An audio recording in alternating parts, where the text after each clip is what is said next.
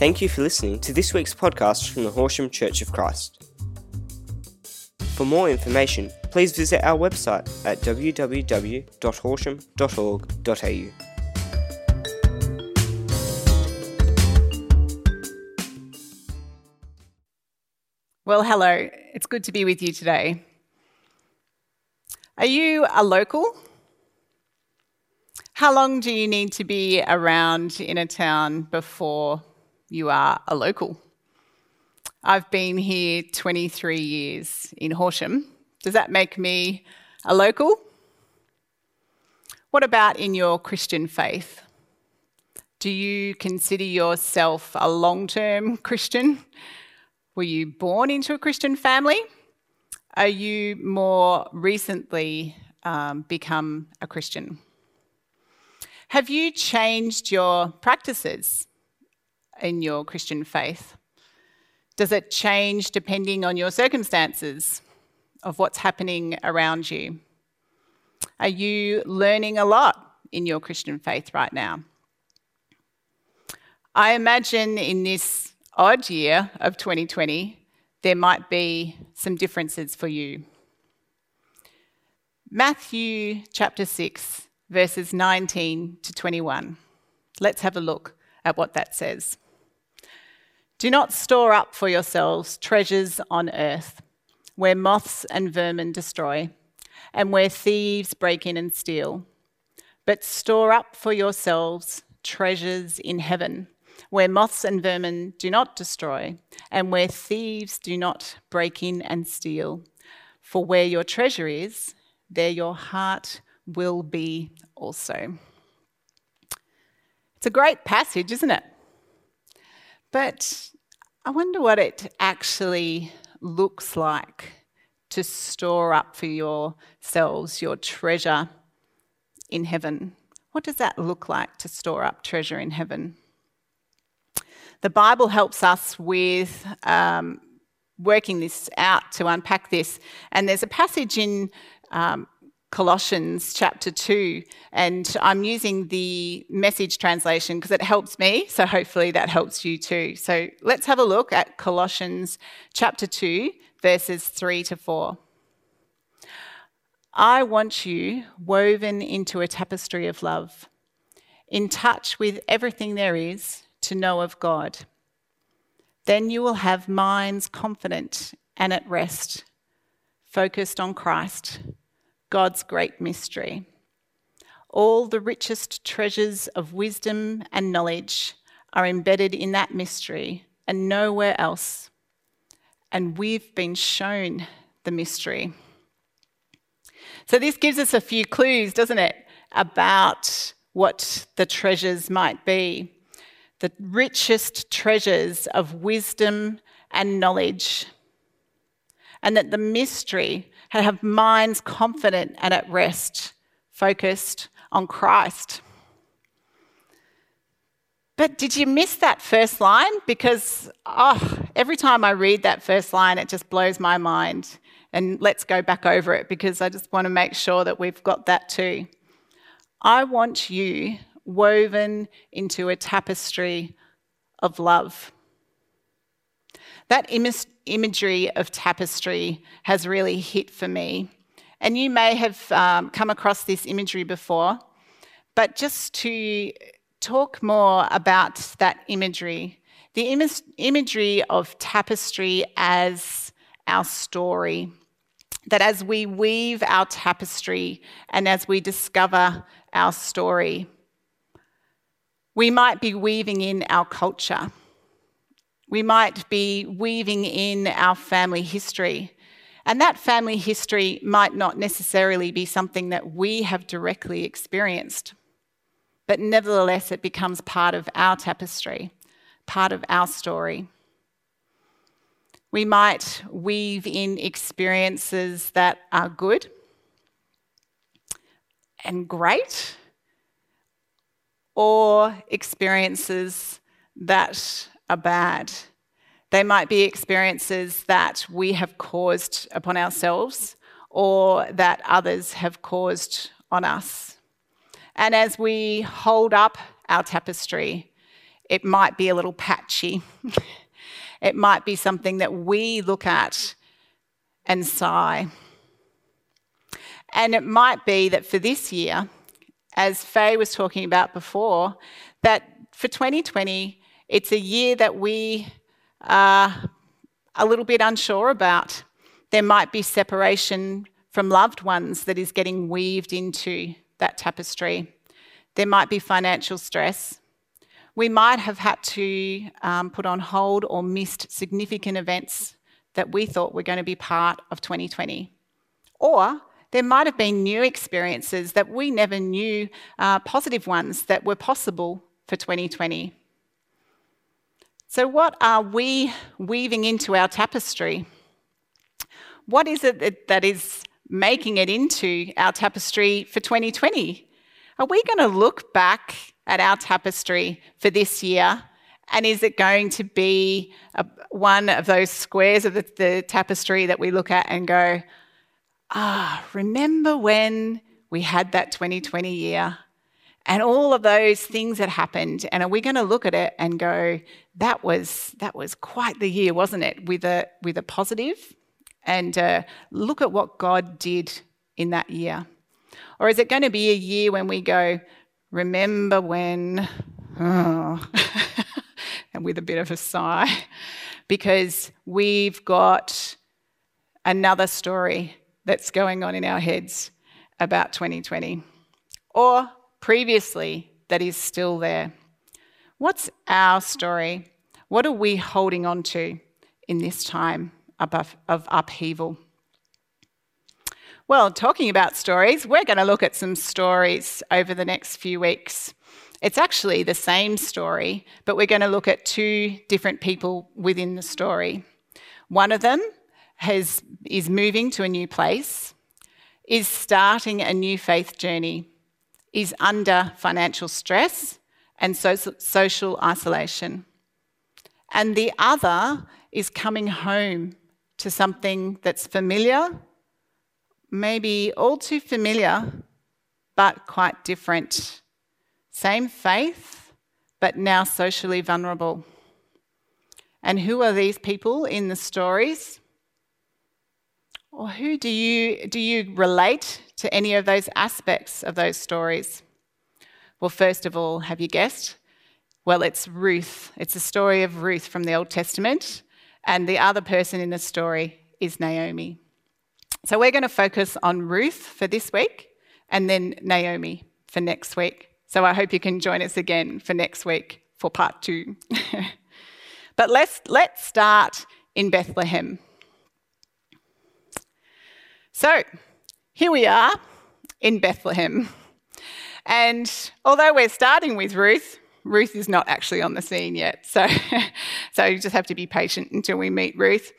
But we're going to start with uh, Elimelech and Naomi. And they're in Bethlehem, their homeland, and they have two sons, Mahlon and Chilion. And so they're in Bethlehem, and it's the uh, it's in Judah. So they're Jews. They're um, born here, and they're practicing Jewish family. But unfortunately, it's not a very good time for them. There's actually a famine, and so they're not coping very well. So they put their um, th- their land into debt, and they move um, to Moab well, it looks much better. Not quite sure how much better it was, but at least it wasn't in famine. But the issue with Moab is that that's actually it's 160 kilometers away or thereabouts, so it's a fair hike that they had to move. But Moab was actually a people that were oppressing the Israelites in not very long ago. They oppressed them for 18 years, so it was a fairly long time as well. And so they were you know, enemies to the Israelites. So it would have been quite the upheaval to move your family with your two sons to a place like Moab. But that's where they went. Well, when they got to Moab, unfortunately, things didn't go too well. Um, the, the husband, Elimelech, died after a short time. And then um, the well, and then the the two sons married to the Moabite women, to Orpah and to Ruth. So here we go. We've finally met Ruth, the woman we're talking about this morning. And so, but of course, these women weren't practicing Jews. And so this would have been quite a strange environment to have um, a clash of cultures. And for 10 years, both of these, um, these, these couples were married and no children. No children. And then both of those sons died. So we've got, um, we've got Naomi and the two daughters in law, and that's it. So they're all widows, and Naomi decides to go back home and she tells both uh, Orpah and Ruth to go back to their parents. And so Orpah goes after a little bit of complaining, but Ruth is uh, not quite so easy to convince to go. And this is quite a famous uh, declaration that Ruth makes that we will now look at in uh, Ruth chapter 1, verses 16 to 18. So let's have a look at this. But Ruth replied, Don't urge me to leave you or to turn back from you. Where you go, I will go, and where you stay, I will stay. Your people will be my people, and your God, my God. Where you die, I will die, and there I will be buried. May the Lord deal with me, and be it ever so severely, if even death separates you and me. When Naomi realized that Ruth was determined to go with her, she stopped urging her. Ruth sounds like a very bold woman. uh, she may not be exactly sure of who this God is um, and the faith, but she is, has decided to put her trust in Naomi's God. So now we have Naomi and Ruth returning to Bethlehem. Remember, it was 160 kilometres, might have been quite the quiet journey. but anyway, they come back to Bethlehem, and we'll hear next week how, what happens with Naomi as she arrives back in Bethlehem. But let's focus on Ruth. So she is homeless, stateless, she's a widow, an enemy, she's hungry has strange customs that she's surrounded by, strange practices, and strange people all around her that she doesn't know. Have you ever been in a situation where nothing is familiar for you? Ruth does have Naomi and Naomi's God. And as we'll find out, there is distant family relations of Naomi. But we have also heard that Ruth has put her trust in God. And as Ruth is a woman of action and declaration, we'll find out next what Ruth is doing and therefore what God is doing with Ruth. So, Ruth the Moabite says to Naomi, let me go to the fields and pick up the leftover grain behind anyone in whose eyes I find favour. So let's have a look at what that field may have looked like. So here we go. He's a, a, field, and so that there's a gleaning practice back then. This is the social security of uh, back in these times. So they had leftover grain that they'd leave behind, and so those that were too poor to to be able to um, you know, afford food themselves would go into the fields and pick up the leftover grain. And so this is what happened. So I'm going to continue reading in Ruth chapter 2, going on from verse 3. So she went out and entered the field and began to glean behind the harvesters. And as it turned out, she was working in a field belonging to Boaz, who was from the clan of Elimelech. Do you remember that name? That was Naomi's husband. So Boaz is a relative. Just then, Boaz arrived from Bethlehem and greeted the harvesters. The Lord be with you. The Lord bless you, they answered. Boaz asked the overseer of his harvesters, Who does that young woman belong to? The overseer replied, She is the Moabite who came back from Moab with Naomi. She said, Please let me glean and and gather among the sheaves, uh, among the sheaves behind the harvesters. She came into the field and has remained here from morning until now, except for a short rest in the shelter. So Boaz said to Ruth, My daughter, listen to me. Don't go and glean in another field, and don't go away from here. Stay here with the women who work for me. Watch the field where the men are harvesting, and follow along after the women. I have told the men not to lay a hand on you, and whenever you are thirsty, go and get a drink from the water jars the men have filled. At this, she bowed down with her face to the ground. She asked him, Why have you found such favor in your eyes that you notice me, a foreigner? Boaz replied, I've been told all about what you have done for your mother in law since the death of your husband, how you left your mother and father and your homeland and came to live with a people you did not know before. May the Lord repay you for what you have done. May you be richly rewarded by the Lord, the God of Israel, under whose wings you have come to take refuge. Wow. God has an amazing plan for Ruth. He is weaving an incredible tapestry for this woman, Ruth.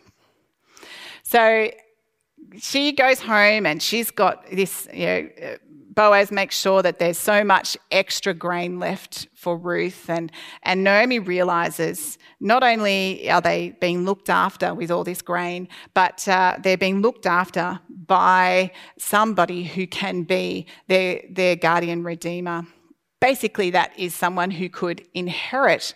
And back then, those that can inherit, those that are a guardian redeemer, not just can inherit the land, but also inherit the, the, the female and therefore can carry on the family line and have children. So inherit the, the woman and, uh, the, and that's, that's so, so important. So, so it's, uh, she's, she comes up with a plan. Naomi hatches quite the cunning plan, and, uh, and Ruth agrees to follow it. So let's follow what this plan is as we read from chapter 3, uh, verses 6 to 10. Oh, hang on, just got to go back. Oh, now I'm going the wrong way. We've just got to have a look at something here. So, this diagram, this picture here, is the best guess of what a threshing floor might have looked like. And it mentions in the passage that we're about to read what a threshing floor is. So as we read, you can imagine maybe what a threshing floor was. Okay. So she went down to the threshing floor and did everything her mother in law told her to do.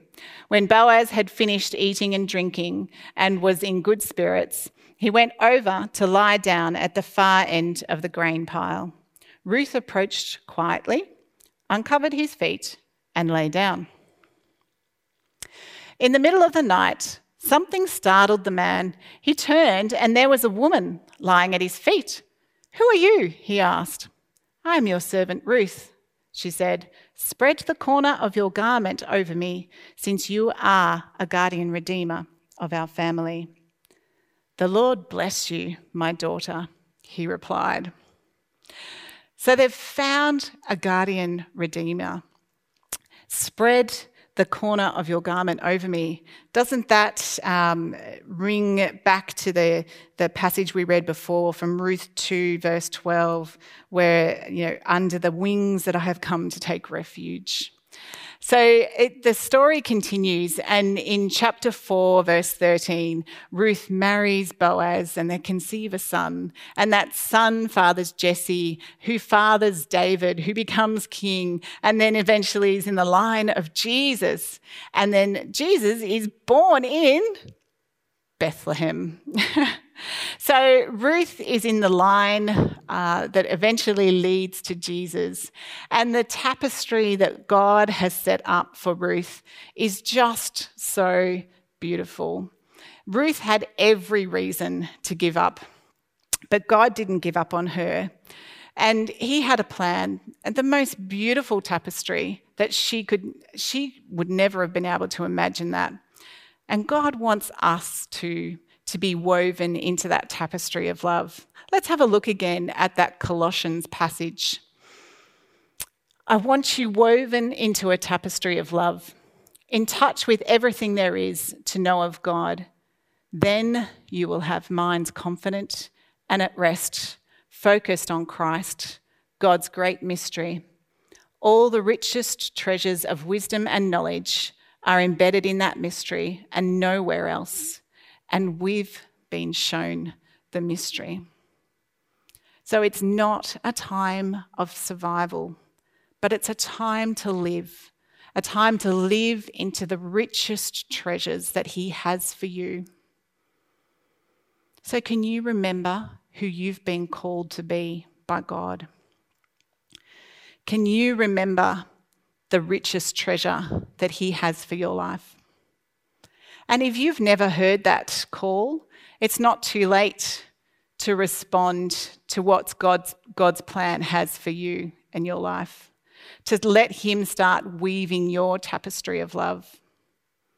And if you've forgotten about those rich treasures and God's great mystery for you, He's waiting. And we're waiting to, to help you with that. We are here, we're available to help you on your journey as you discover more and more about all it is about the richest treasure, that beautiful tapestry that He has for you. So I'd love to be able to pray together. So let's do that now, shall we? Lord God, we do thank you. We thank you that you have a plan for us.